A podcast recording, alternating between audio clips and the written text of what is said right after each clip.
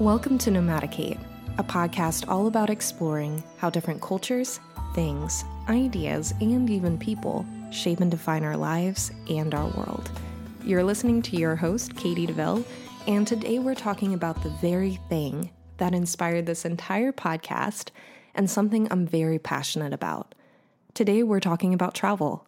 More specifically, we're talking about our human right to travel and the beauty of human migration. In this episode, I'll be sharing what jump-started my travels and what they've taught me. We'll look back into our species and our human ancestors' history of global migration, as well as take a listen to some brilliant minds as they recount their travel experiences. Finally, we'll dive into the current relevance of human migration. My fascination with other cultures started young and with National Geographic. I grew up in the countryside of southeast Louisiana, and there's not much cultural diversity over there.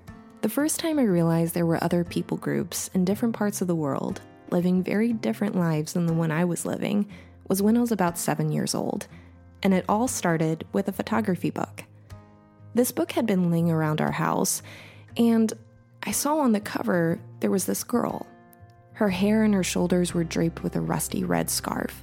Her countenance was serious, frightened, and to a degree, somewhat possessed or dangerous. And her eyes were an explosive and piercing blue green, staring straight into the camera lens. Later, I would come to know this world famous photograph as the Afghan Girl, taken in 1984 by photojournalist Steve McCurry. The world later identified this girl in 2002 as Sharbat Gula, and at the time of the photograph, Gula was around the age of 12. McCurry shot this image during the Soviet Afghan War at a refugee camp in Peshawar, a city in Pakistan near the Afghanistan border. Now in her 50s, Gula has faced extreme difficulties as a migrant, fleeing war torn Afghanistan like millions of others, losing family members due to poor access to healthcare, and being arrested by Pakistani officials in 2016 for having illegal documentation, Due to her international recognition from the National Geographic image, which has been both a blessing and a curse, according to Gula, she received international aid and evacuated to Italy in 2021. Seeing her photograph on the cover of that book led me to flipping through the many National Geographic magazines in my house and sparked this insatiable interest in our world history, different people groups around the globe, and where we're heading as a species.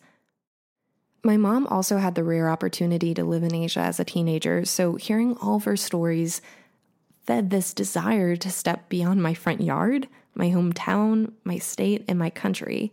And while there are many places on my bucket list to visit, I've been lucky enough to travel to nine different countries. And when I had the opportunity to study abroad in France during 2019, which was the first time I left the country, I darted I'd fantasized about travel throughout the years, and I couldn't wait to explore a large chunk of the world, Western Europe, solo. It was a symbol of my newfound independence, my first taste of ultimate freedom, and a rich period of enormous personal growth. Looking back, mistakes were definitely made during my travels, but they taught me how to travel smarter. We'll talk about my blunders a little later on in the episode. But the pandemic put everyone in a hibernation mode, and with other life events since study abroad, which was by far one of the most life defining moments in my life, I've been pretty homebound. But there's light at the end of the tunnel. For the first time in years, I'm planning a major trip to India and Southeast Asia in February, and it's hard to believe it's happening. I've wanted to visit India for probably over a decade, and I finally have the chance to do that in a meaningful way by volunteering at a children's school in southern India as a media volunteer. While many things could prevent that trip from happening, no telling what is ever going to happen in life and in the world, I'm excited for this opportunity, and hopefully, my future travels will spark an exciting second season of Nomadikate. At the end of the episode, I'll give you a little sneak peek into my podcast plans. But since I have booked this trip to India, it's made me reminisce about my past travels and reflect on what travel has meant to me and humanity. So, without any further ado, let's dive into the episode.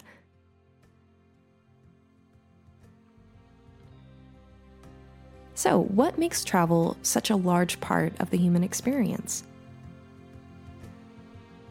Travel is a human right, and it's experienced on a spectrum. The word travel is kind of laced with an insinuation of privilege, and people will often think of travelers, depending on what type of traveler you are, as having adequate to abundant financial and physical freedom. And it's true. There's a privilege that comes with traveling for pleasure.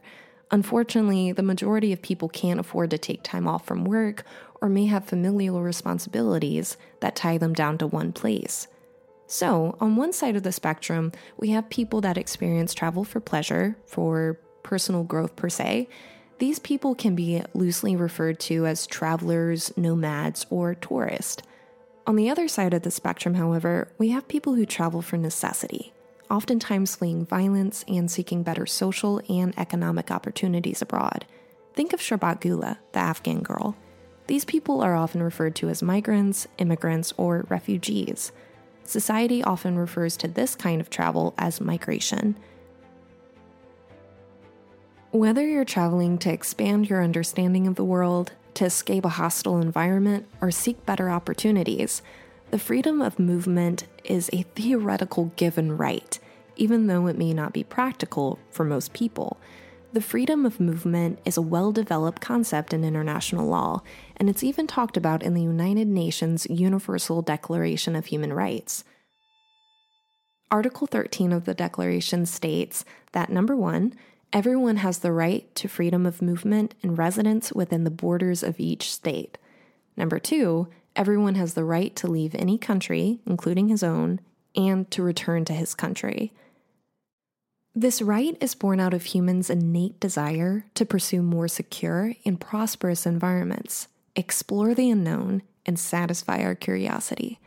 Our prehistoric ancestors have been traveling for arguably millions of years.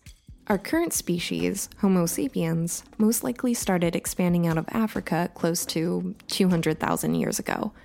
Africa was the hot spot of human evolution, and around 9.3 to 6.5 million years ago, genetic mutations caused a lineage split between modern humans and modern chimpanzees. At one point, we had a common ancestor, and a variety of factors such as climate change and dietary changes, for example, could have caused genetic mutations to occur, leading to this divergence. I think one common misconception that people have about human evolution is that people think that people originated from monkeys, and I kind of get it. We have that famous picture of what appears to be a chimp gradually morphing into a walking man. That's a little misleading. All that picture is trying to show is that there was an early ancestor that had ape like features. We didn't come from chimps. In fact, chimps are just as highly evolved as we are, but in the constraints of their own species. But since our split with chimps, there's been an explosion of hominins over the course of millions of years, slowly but surely undergoing evolutionary changes, helping them prepare to walk out of Africa and disperse across the world. Hominin, according to the Australian Museum article Hominid in Hominin What's the Difference, refers to the group consisting of modern humans' immediate ancestors, extinct human species, and Homo sapiens, which are us, modern humans. Since around 7 million years ago, scientists believe there have been roughly 20 different species of early humans, which can be broken down into several main groups early hominins, Australopithecines, and Homo genus, which is our genus.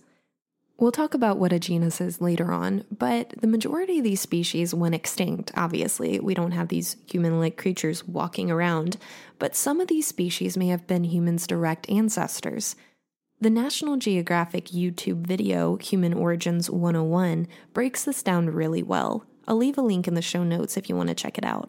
One key feature about being human is that we have the ability to walk on two legs, also known as bipedalism. Since early hominins and Australopithecines had this capability millions of years ago, maybe their descendants from the trees mark the first accounts of early human migration, as they potentially traveled throughout East, Central, and South Africa in search for food in the midst of a changing climate, or whatever factors that made them expand outwards and search for better opportunities. But large scale human migration didn't start until our genus, Homo, a genus is a category in a biological taxonomic rating system that groups organisms by shared traits.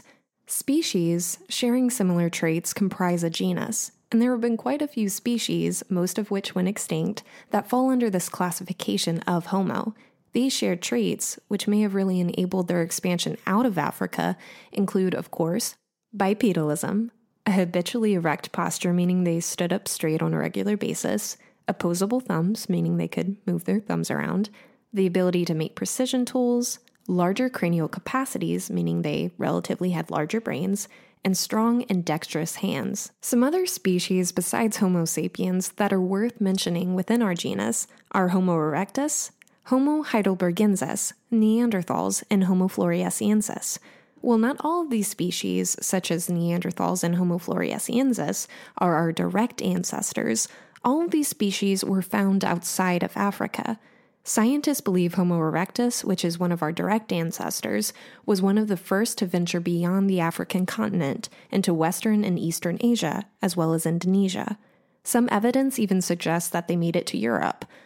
Fossils found in South Africa date Homo erectus back to as early as 2 million years ago, and fossils found in Western Asia, more specifically Dmanisi, Georgia, potentially mark the species' international debut.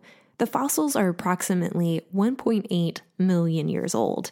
According to the Natural History Museum article, Homo erectus, our ancient ancestor. The Smithsonian National Museum of Natural History suggests that Homo erectus coexisted with Homo sapiens, although just in different locations, with one still being in Africa and the other one being in Asia. Around 108,000 to 117,000 years ago, Homo erectus went extinct. Although I really, really want to talk about other species like Homo floresiensis, which was a really fascinating hobbit like early human that went extinct fairly recently, I think it's probably better if I focus on our own species migration. Homo sapiens came into the picture around 300,000 years ago, starting in Africa.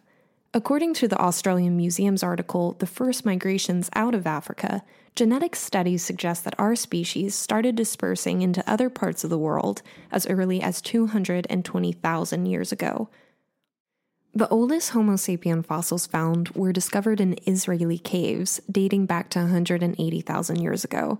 Stone tools unearthed in India, Yemen, and the United Arab Emirates suggest that modern humans occupied these areas within a period of 70 to 80,000 years ago. While our species were already on the move, mass migration is thought to only have occurred around 60,000 years ago. It's mind blowing to think about how, within these past 300,000 years, humans have spread across the world. After expanding into Asia, Homo sapiens went on to inhabit Australia and nearby areas around 50,000 years ago, and then migrated into Europe around 40,000 years ago. New evidence suggests that humans began arriving in the Americas around 30,000 years ago. If you'd like to check out a map of modern humans' migration, I recommend watching PBS Eons YouTube video, When We Took Over the World, linked in the show notes.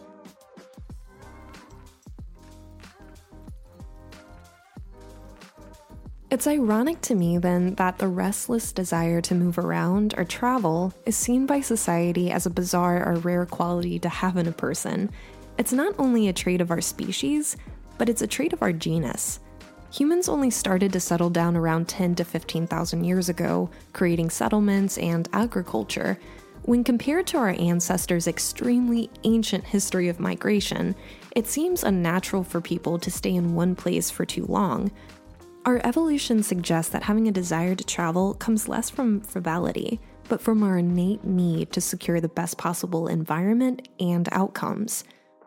Our ancestors' initial migration was likely sparked from our need to seek better resources, but as society began to form and we began growing crops, our fundamental needs were often met. However, since it seems that humans are hardwired to travel, at least in my opinion, we still possess the desire to push beyond our territorial boundaries. Maybe instead of traveling to survive, we began traveling to conquer and satisfy personal needs in relation to society, the need for wealth, power, and glory. While travel is experienced somewhere in between leisure and necessity, human evolution and our history of migration does seem to suggest the desire to travel is actually an unmet need in disguise. But before diving deeper into this, I wanted to shine the spotlight on some fellow nomads. Throughout the years, fate has led me to meet some extremely smart, kind, and forward thinking people. Luckily enough, some of these people have become my really good friends, and I'm so excited to share some of their travel experiences on the podcast today. They were kind enough to send an audio file sharing what travel has meant to them, and their responses have brought me so much joy, I cannot tell you, and such a sense of community. I recorded the podcast before hearing their responses, so it's really cool hearing where we have shared ground without even discussing anything beforehand. On a side note, I'm so impressed with how many places my fellow female travelers have been and their solo endeavors. Anyway, without any further ado, let's hear what they have to say.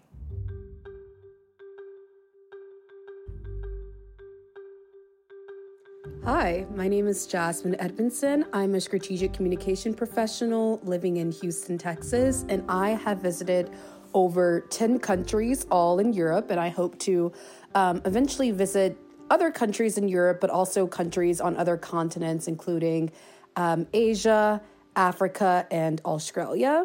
The reason why I decided to travel internationally is because I think that traveling is the best way to really learn about the world because you are immersing yourself in environments that you've never ever experienced before, in which you are connecting with people who aren't like you. And so it broadens your perspective on things. And also, in addition to broadening your perspective on things, it also allows you to realize that even though we come from different cultural backgrounds, we're also all the same. And one experience that really taught me that was when I went to Croatia, specifically Split, Croatia, which is in Eastern Europe. I was supposed to go with my friend, and how I found out about Split, Croatia is when I was a student at LSU, when I um, was an undergrad, I took Zumba classes over the summer, and my Zumba instructor, she would always just have so much passion and wonderful music. And so, being a journalism student at the Manship School at LSU, I had to do an assignment where I had to interview someone who had an interesting job. And so I interviewed my Zumba instructor and I asked her, What got you interested in Zumba? And she told me that she visited Split, Croatia with her boyfriend and fell in love with Zumba because Zumba is really big there. And then she showed me pictures of um, Split Croatia, and I just fell in love with how it looked, and it just seemed like a fun place to go. And so I was supposed to go there with my friend when I studied abroad at Sussex in Brighton, England, uh, the University of Sussex in Brighton, England. But something happened in which my friend couldn't go, so I had to make the decision: Do I want to, for the first time ever, actually travel um, on my own or do I want to just stay in England? And I decided to take that risk and travel to this country that I've only heard about from my Zumba instructor on my own. And it was the best decision that I ever made because even though I traveled to other places while I was abroad, this was the first time that I was fully immersed in the culture. And I really got to see how the locals just do their day to day activities. It, it just really felt for the first time like I was actually experiencing foreign terrain and growing as an individual. And I was on my own. And so I got to decide my itinerary, where I wanted to go, what I wanted to, you know, explore for that day. And I ended up going to a lot of museums and experiencing the local cuisine and the music and the people. It was so vibrant and beautiful. And I also met a really good friend there who was originally um, from Argentina, but she was a she was studying abroad in Paris, and so we met up later on. So if I would have never went there, I would have wouldn't have met her, and I wouldn't have had someone to meet up with when I went to Paris. So I highly recommend traveling if you really want to just grow as an individual. Um, yeah, it's the best thing to do. First of all, Jasmine, thank you so much for your response. I hope you're doing fantastic in Houston, and I hope that you let me come crash on your sofa soon because I really want to visit you. You said that when you were traveling, you noticed how we're all the same. That's something you really do notice when you start traveling. And I talked about this in my own personal response later in the episode, so thanks for pointing that out. I also really love how you decided to take that risk and travel by yourself. Life demands that we make these quick decisions sometimes, and if you go with the risk, it really can pay off, especially with solo travel. It's not as dangerous as it seems, and if you're careful, you can really gain a lot of unique, safe experiences. Okay, so on to the next fellow nomad, a fellow world traveler. Let's take a listen. Hi, my name is Rachel Merton. I live in Los Angeles, California, and I'm a software engineer. I counted it up and I think I've been to 16 countries, which sounds like a lot, but I think I got it right. And I found that the best trips I've taken and the best part of travel to me is being able to connect with others and see see a different place with friends or family and get to know something about the other person as well through that place. I find the most impactful trips have been either visiting a place that holds significance for me and the friend that's there, or visiting a friend's hometown, or meeting their family, seeing the house they grew up in. I think being able to put myself in someone else's shoes where their shoes are, where they grew up, has been a really good way to get to know someone deeper and understand themselves and where they're coming from. So I found that a lot of fun. And same with traveling abroad when I've been able to visit a place that holds a significance for the history of that place or myself or the person I'm with. Um, I find that the most interesting to talk to people that have either had family there or had something significant happen to themselves or their family in that place. I just find it really fun to be able to share that memory with them and have something to talk about in the future. Wow, Rachel, I didn't realize that you've been to 16 countries. That's absolutely incredible. Thanks so much for sharing your experience. I loved how you put an emphasis on traveling and connecting with others, and by being in a certain place, you can learn more about who you're with. Intentionality is really important when deciding on where to go next, and thinking about how a place relates and holds significance to yourself and others can really enrich the experience. I can't wait for you to come visit New Orleans soon so I can see you. Maybe if you have enough time, I can steal you away and show you Southeast Louisiana, which is where I'm from. All right, so on to the next world traveler. Hi, I'm Victoria Goff, and I'm a landscape architect currently in my hometown, Baton Rouge, for the holidays. It's really crazy to think if I told my 18 year old self that in 10 years I'd be solo traveling the world as a remote landscape architect I would probably laugh and say, No way that's possible. But anything is possible if you set your mind to something. You can create whatever reality you want, no matter how impossible it may sound. You just need confidence to surrender and let go of what no longer serves you. Fast forward to today, I've been on the road traveling for a year and a half now and been to over 15 countries in my life. I like to travel at a slow pace, really indulge in the culture, connect with community, and find solitude within myself.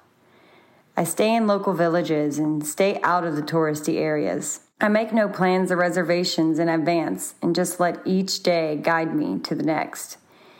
Because you never know who you're going to meet or where other travelers may suggest where to go.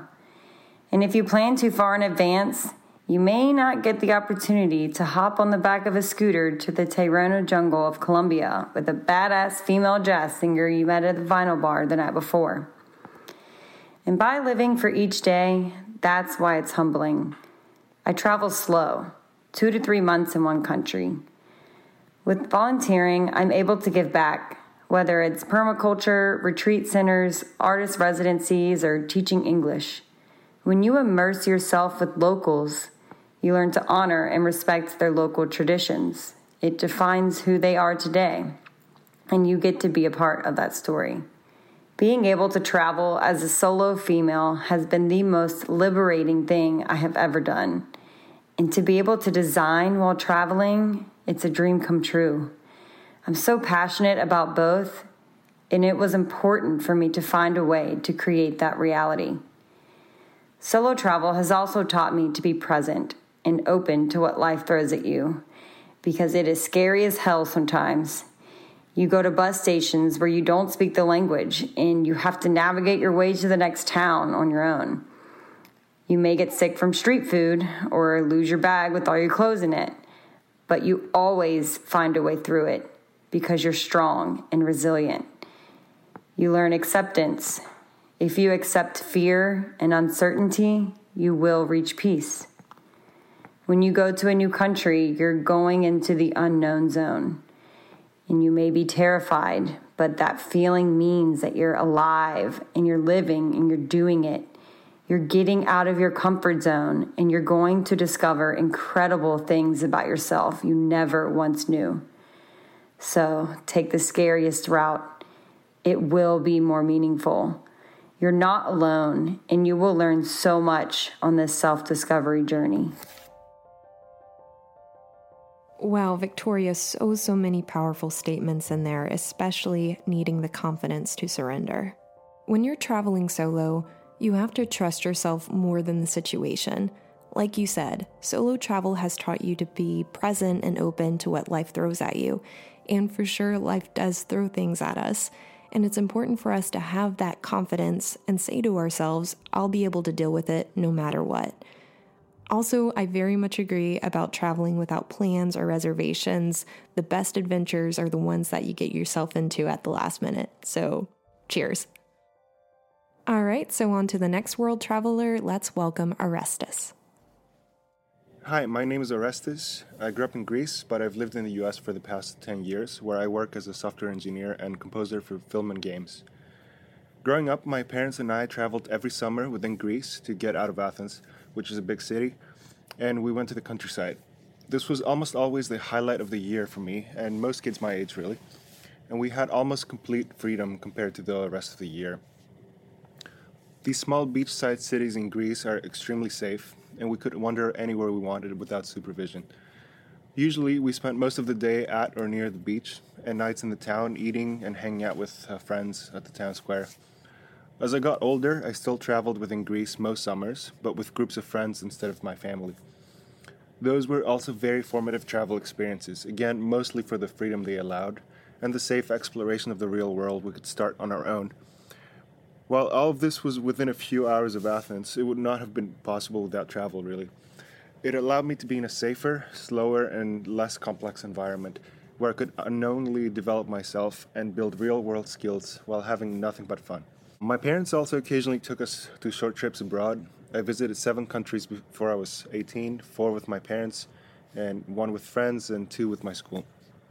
Those were very different experiences. Uh, they were very condensed, but very valuable in a different way, mostly from an educational and inspirational perspective. My favorite was probably uh, one of my earlier trips with my parents, uh, where we went to Egypt for a few days. It was absolutely mind blowing to see the pyramids and the Sphinx in person, and even going inside one.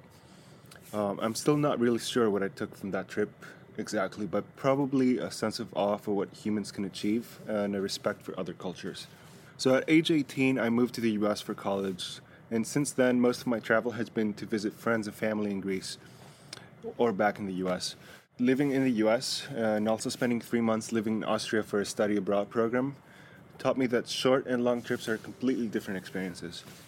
Um, I think you can't really experience a place unless you spend about a month in it or ideally more. Make some local friends, maybe learn a bit of the language if you don't know it, or visit a normal residential neighborhood outside of the tourist areas, find some secret spots.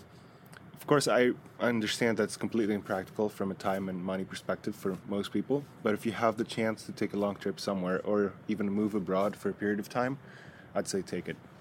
And on a similar note, I see a lot of Americans, especially, make that mistake, or at least what I think is a mistake, when they visit Europe. They try to fit like four European countries in five days, or three Greek islands in four days, something like that, rather than picking one and exploring a bit more deeply. And there's, of course, there's value to that kind of travel, but I think it's worth thinking about if you're going to spend so much money traveling all over Europe in a short amount of time, what if, because it does cost more to do that what if you instead took a longer trip and explored a single place or even a single city more deeply? Orestes, it was so great hearing from you, and I really enjoyed learning about your childhood experiences traveling within Greece.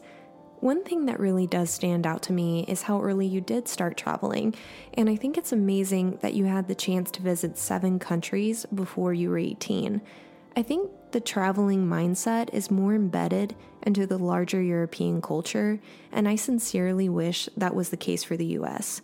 We're isolated in many ways from different parts of the world, and I think that if we were able to explore different cultures abroad early on, it would really help us become more tolerant and inquisitive as a society overall. Also, thank you for emphasizing slow travel. I totally agree that traveling slower is better for a variety of reasons, and I'll actually talk about that a little bit more in my personal response later in the episode. And for our last but not least fellow nomad, we have Shay Pridgeon. Hello, uh, my name is Shay Pridgeon from Baton Rouge, Louisiana. I'm currently in sales, um, train people with entrepreneurship and running a business, things like that. I'm also in the military, both of which have involved a fair amount of traveling in my life and just a little bit about like what travel has meant to me. Um, I can definitely talk about this topic forever, but I'll, I'll try to keep it short. I think I grew up in a very closed minded area. Um, you know, uh, very low income around a bunch of other low income people. But every summer, I had the opportunity to leave my mom's and go to my dad's because they were split up. And in that, in that occasion every single year, I would learn something new. I'd get to go to a different state, like whether it be Georgia or Florida or wherever he was at the time. And it made a big difference for me because most of the friends that didn't have the opportunity to leave the area I grew up in are not doing really well right now. Not doing the greatest in life, maybe are on some doing drug use, things like that, just on a very different journey. And I think travel in that sense has saved my life. Um, it's very much been a perspective switch for me. Moved schools a couple times in high school. It was very shell shocking, but very uh, eye opening and, and helping helped my mind open to the different possibilities of the type of person I could be. And so I think travel has played a huge role in my development as a human because the more experiences and cultures and ideas that you're exposed to, the more you can find yourself the more you can find what you like, what you want to incorporate into you, and it helps you. Also helps you be more open minded to the people around you and the decisions that they make because you become more aware of how different upbringings change perspectives, which then influence decisions. And whether it makes sense to you or not, you can just accept that it, it was justified in their mind. You know, it kind of helps you be open minded to a lot more. Um, if there's any advice I could give people for traveling or anyone who's thinking about like getting out there or taking their first big experience, um, the only advice would be just do it. Just do it. You'll never feel perfectly ready. And frankly, you don't have to. I mean, I've been to Peru twice. I've been to Colombia. I've been to Hong Kong. I've been to Wuhan, China. I've been to Mexico five times. I've been all over the US to almost every single state. And most of those experiences, like I'm not a very planning oriented person, very much someone who just like off the cuff will get in my car and go. And it works out every time. You'll always figure it out. You just talk to people, go experience new things, and you get better and better my first trip to Colombia, I just saw a ticket online that said $99 flight to Colombia, put it on my calendar, and I went there. And I had a blast. I learned so much about the culture, the people, you know, everything. And it, and it was completely unplanned, it was completely spontaneous. So just do it. You'll learn a lot, you'll gain a lot. And at the end of the day, the worst that can happen is you you got a new experience. You're back home and you know maybe you missed that one excursion you could have did while you're there but you know it would have it would have taken away from a lot of the experience of meeting people and asking questions and figuring stuff out. So i think travel has meant a ton to me. Like i said i could i could talk about this forever. It's literally shaped the person i am and changed the outcome of my life based on just you know stuff that, even in my childhood not only now and the what's helped me develop into the person that i am. So thanks katie for the opportunity to do this. Appreciate it. See you soon.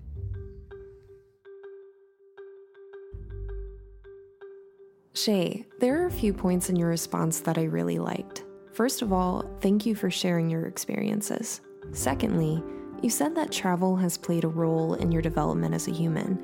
You also said along the lines of the more experiences, cultures, and ideas you're exposed to, the more you find yourself. I found that to be particularly true in my case. Travel has almost been a spiritual journey, and I think that the common narrative around travel is that it changes your perspective about the world, which is 100% true, but it also changes you fundamentally as a person, first and foremost. And it also changes your perspective of yourself. So I'm really grateful you touched on that.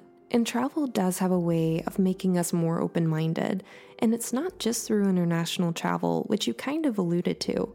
Now that I'm thinking about it, traveling within the US is kind of underrated because we do have a lot of different cultures in different parts of the country and even within the same state. California culture is so, so different from Louisiana culture, and if you're from the US like I am, it's easy to not pay attention to. But it is important to be aware of because we can gain a lot of understanding of a person or people group by just getting to know their background and culture a little bit better. Thank you so much to everyone who sent in a response. I appreciate the time that you took to do this, and I think it's really good to share these experiences because we can learn from each other and we can see where we have common experiences. In the next part of the episode, I'll be sharing what my travels have meant to me personally and what they've taught me. And then we'll discuss current human migration to wrap everything up.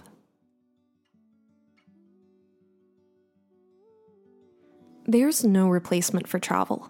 You can't fully experience what a place or a culture is truly like unless you're there, navigating the landscape or city, interacting with the people, learning their customs, and best of all, eating their food. Travel has the ability to shock us back to life, and in a way, it helps us be born again. When you travel, you have to adapt. Like a kid learning how to speak and alter behavior according to social norms, the traveler has a chance to see the world with a fresh pair of eyes and experience not only the world from a new perspective, but experience themselves in a new way in relation to the culture they're immersed in. As a kid, and we all experience this, I had so many first. New activities, animals, plants, and random objects completely amazed me because I was experiencing them for the first time. But as I got older, my life started to become less interesting as a result of experiencing those things over and over again. By the time we're in our late teens, we start to develop some pretty strong habits. We get used to our surroundings and we stop noticing the beauty and the details in the world. Our focus shifts inward instead of outward with age. Over time, the vibrant sensory life we once experienced as kids often dies away and our life can become mundane. Maybe this isn't everyone's experience, but it's definitely mine. This is why travel is so important to me on a personal, very selfish level. Travel heightens our awareness about life in general and helps us appreciate its beauty again.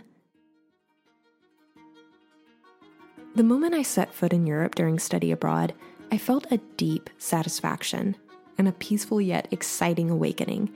Because I was in a new place, it forced me out of my head. Our bodies have a way of shifting our focus outwards when we're in a new environment, as our heightened awareness helps us identify potential danger and react accordingly. This is what I experienced during my travels. My heightened awareness helped me pay attention to the most random things I would have otherwise ignored back in Louisiana. People became art. I would notice their eyes and the soul behind them, the lines on their face, their mannerisms, and their clothes. Their entire being reflected not only their personality, but a slice of the culture they were raised in. Buildings weren't just buildings anymore, they were often symbols of history and realized visions of brilliant minds. And streets seemed to invite me to explore the nooks and crannies of the city, hiding museums, cafes, and shops, painting a picture of the local culture. Food became an adventure. Other side effects of travel are heightened compassion and empathy. Strangers become less strange because when we travel, we find things that bind us together, not pull us apart.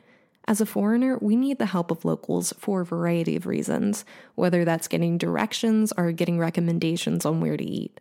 Throughout my travels, I found myself not only wanting to connect deeper with people, but noticing the commonalities that we do share as a species. No matter who you are or where you come from, suffering is found everywhere to different degrees. Most everyone wants to love, and everyone is seeking their definition of safety and peace.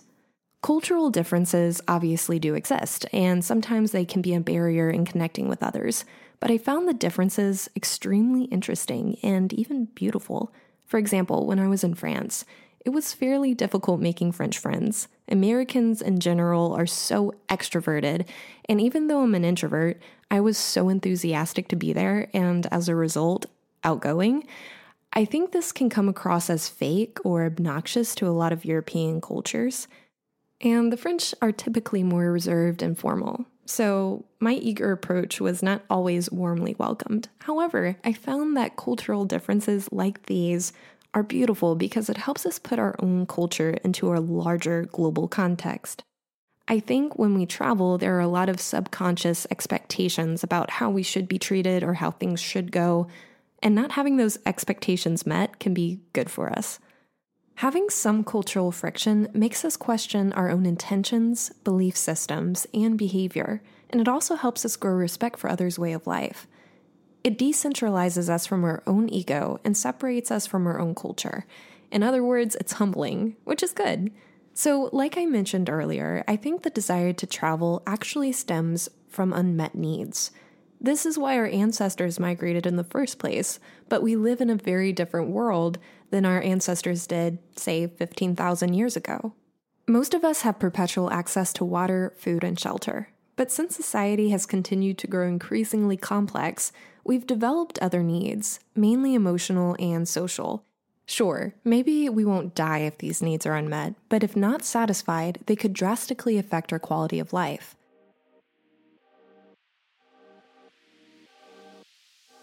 My travels in Europe were inspired by a variety of unmet emotional and social needs.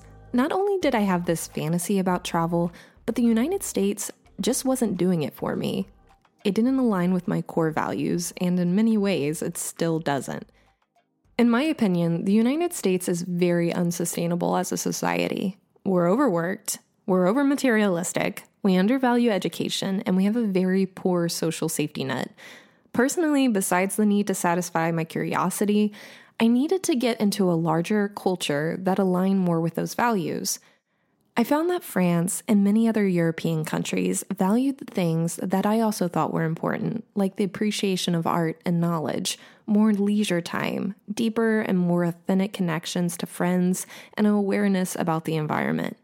After spending some time in Europe, a lot of those needs were satisfied, and when I came back to the States, I found myself in an almost nearly constant state of agitation as I had to semi adapt back to a culture that doesn't totally share those values. As I was experiencing reverse culture shock, I remember being pretty judgmental about Louisiana and America in general. While I'm still judgmental about my own culture, and I know there are a lot of better ways of doing things, I think I've been able to harness more of that compassion that I was talking about earlier and apply it to where I'm living. Louisiana is just another culture in the world's tapestry filled with both faults and beauty. On a more personal note, I was also just at a time in my life where I needed to become more independent. Looking back, I didn't need to move across the entire Atlantic to do that, but Europe was definitely a great playground to explore that side of myself. I'm curious to know if you agree that the desire to travel stems from unmet needs shoot me a message via nomadikate.com or DM me on Instagram at nomadikate underscore podcast. Travel is and should be uncomfortable by nature. It's hard planning a trip, boarding planes, finding lodging, and navigating through a different culture, even if you're flying first class, staying in five star hotels, and eating at five star restaurants. In that case, you're traveling wrong.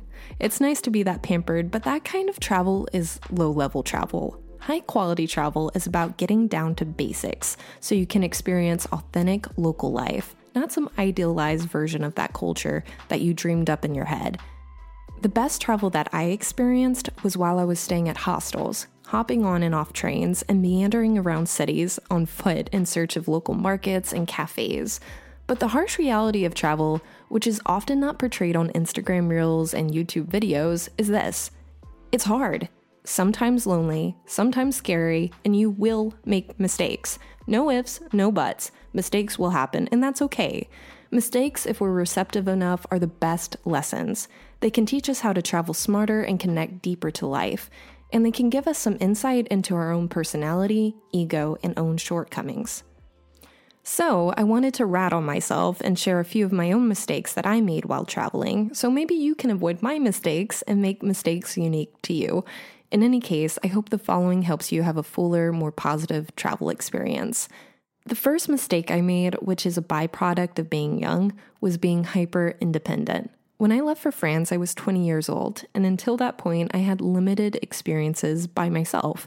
I had never really stayed away from home, so by the time I left to study abroad, I was ready to rock and roll. I had this enormous, persistent, and now looking back, freakishly obnoxious determination to prove to everyone and myself that I could travel alone and be independent of anyone and everything. And I did. I traveled completely by myself to around six countries. And I have to admit, I'm still proud of myself for successfully doing that because it was hard. And I recommend that people travel solo at least once in their lifetime for a few reasons. Number one, you meet yourself. There's no one around to influence your decisions or ideas, so in a way, you get to hear your thoughts for the first time. Especially when you experience new ideas and obstacles, you develop an opinion unique to you and your experiences, and you also build expertise as you find solutions to challenges. Number two, you have complete autonomy over what you want to do. You always have the first pick in any activity you want to try and whatever food you want to eat. Number three, you realize that life isn't beautiful without the context of others, mainly family, but also friends and strangers. The third point is the most important. Life is best experienced when experienced with the right people. While I don't regret being hyper independent and traveling alone because of the lessons I did learn, I can't deny that my hyper independence hindered my ability to fully experience life during that time. When I was at the European Court of Human Rights on a field trip in France, I heard a speaker talk about this. He said, The point of life isn't to arrive alone and early, but to arrive together and on time. This really stuck with me. Humans are social creatures, and when our species began migrating across the world, they weren't doing it alone. Most of the time, they were doing it in small to large groups. I confused independence with self agency, and I missed out on a lot of experiences with my classmates abroad, planning and going on trips, experiencing new things through their eyes, and just hanging out with them. As I continue my travels, I'm really looking forward to traveling more with others my family, my friends, and randos I meet on the road. This doesn't mean you shouldn't be selective with who you travel with. Traveling with people who don't share your traveling style and goals can be a unique kind of hell, so be careful about that. But also, don't let your need for independence, especially if you're young, shut you off to experiencing life with others. If I were to do it again, I would have still taken my solo trips, but I would have also made more space and time to travel with others. My second mistake was being overly cautious. Because it was my first time being truly independent and being away from home, I felt a lot of pressure to not screw up and just keep myself alive and well.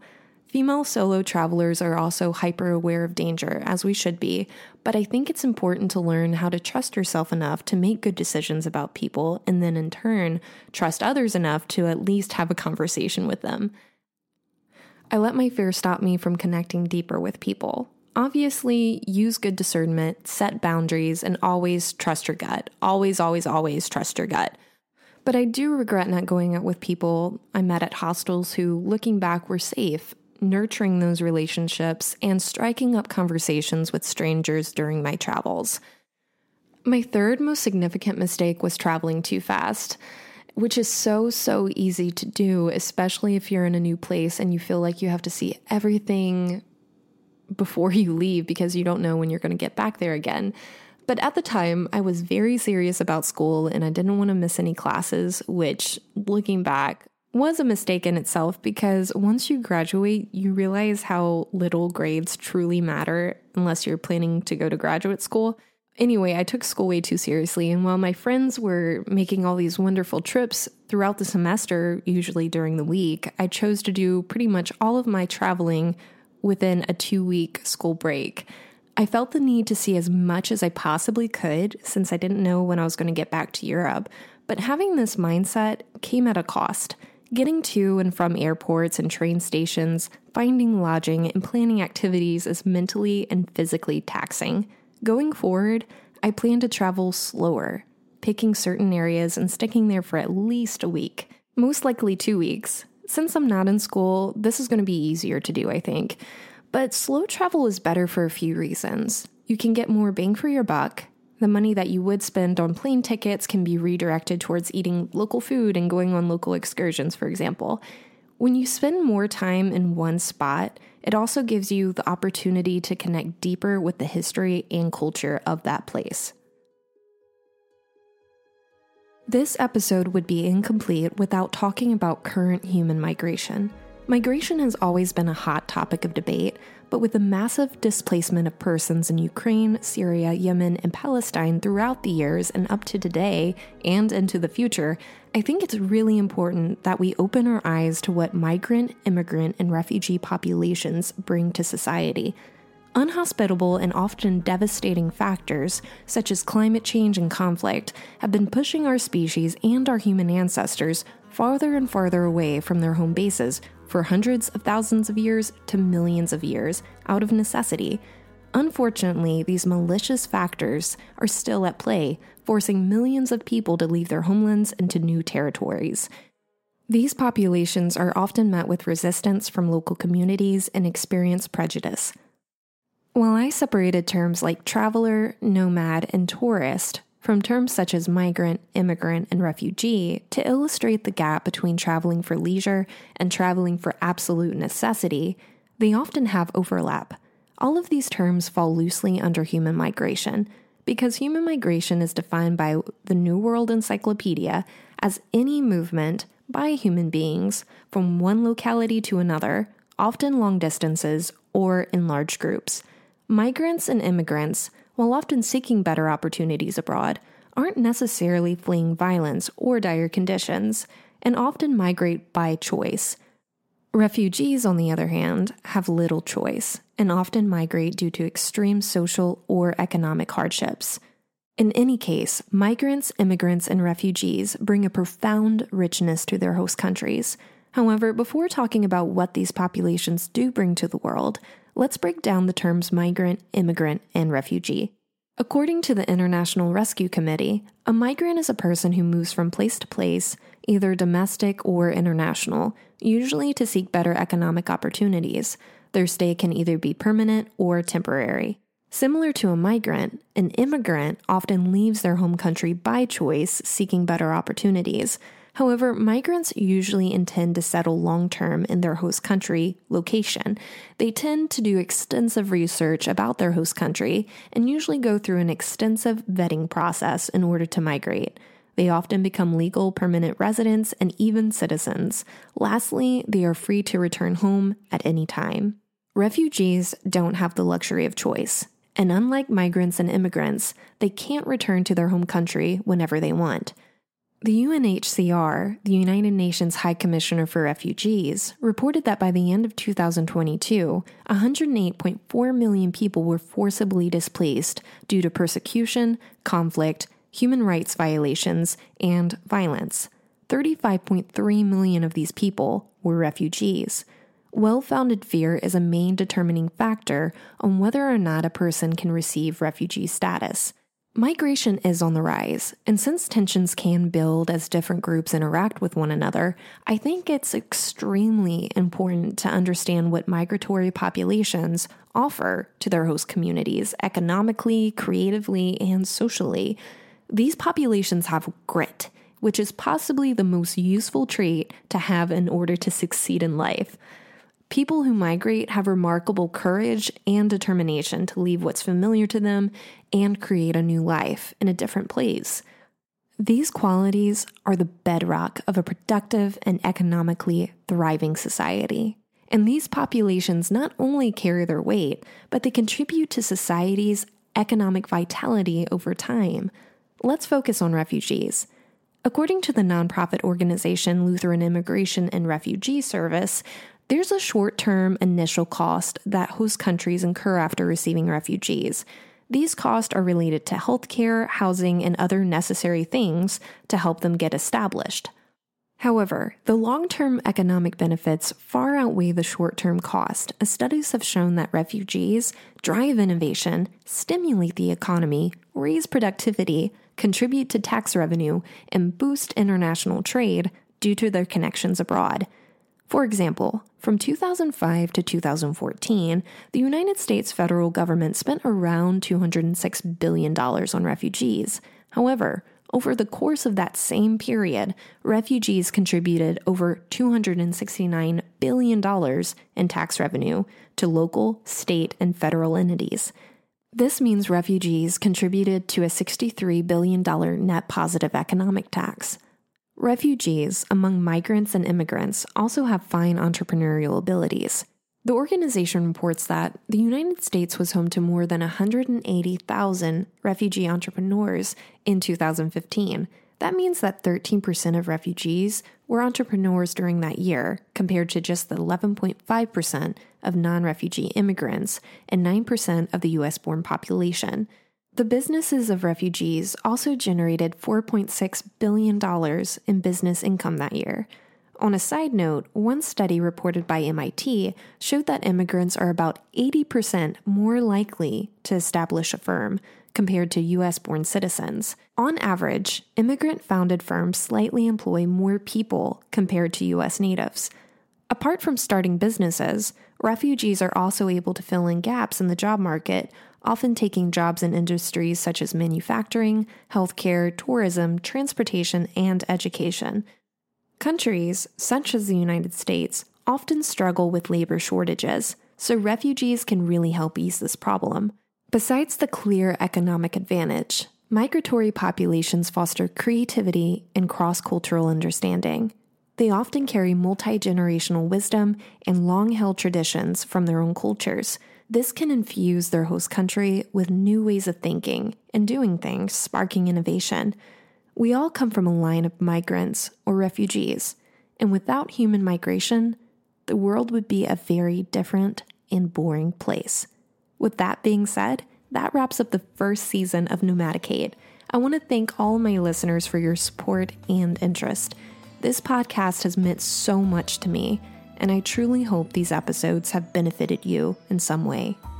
Like I've mentioned, my next trip is taking me to Southeast Asia in February. I'll be backpacking for a few months, and although I don't know how feasible it will be to continue my podcast, I do have plans on returning and launching a second season of Nomadikate in the late spring of next year. Until then, I'm going to spend the next few months preparing for my trip and staying as present as possible with my family and friends. Again, Thank you for tuning in to the 10th and final episode of Nomadikate's first season. I'm your host, Katie DeVille, and I wish you a beautiful new year. Thanks for being a global citizen, and remember to stay curious.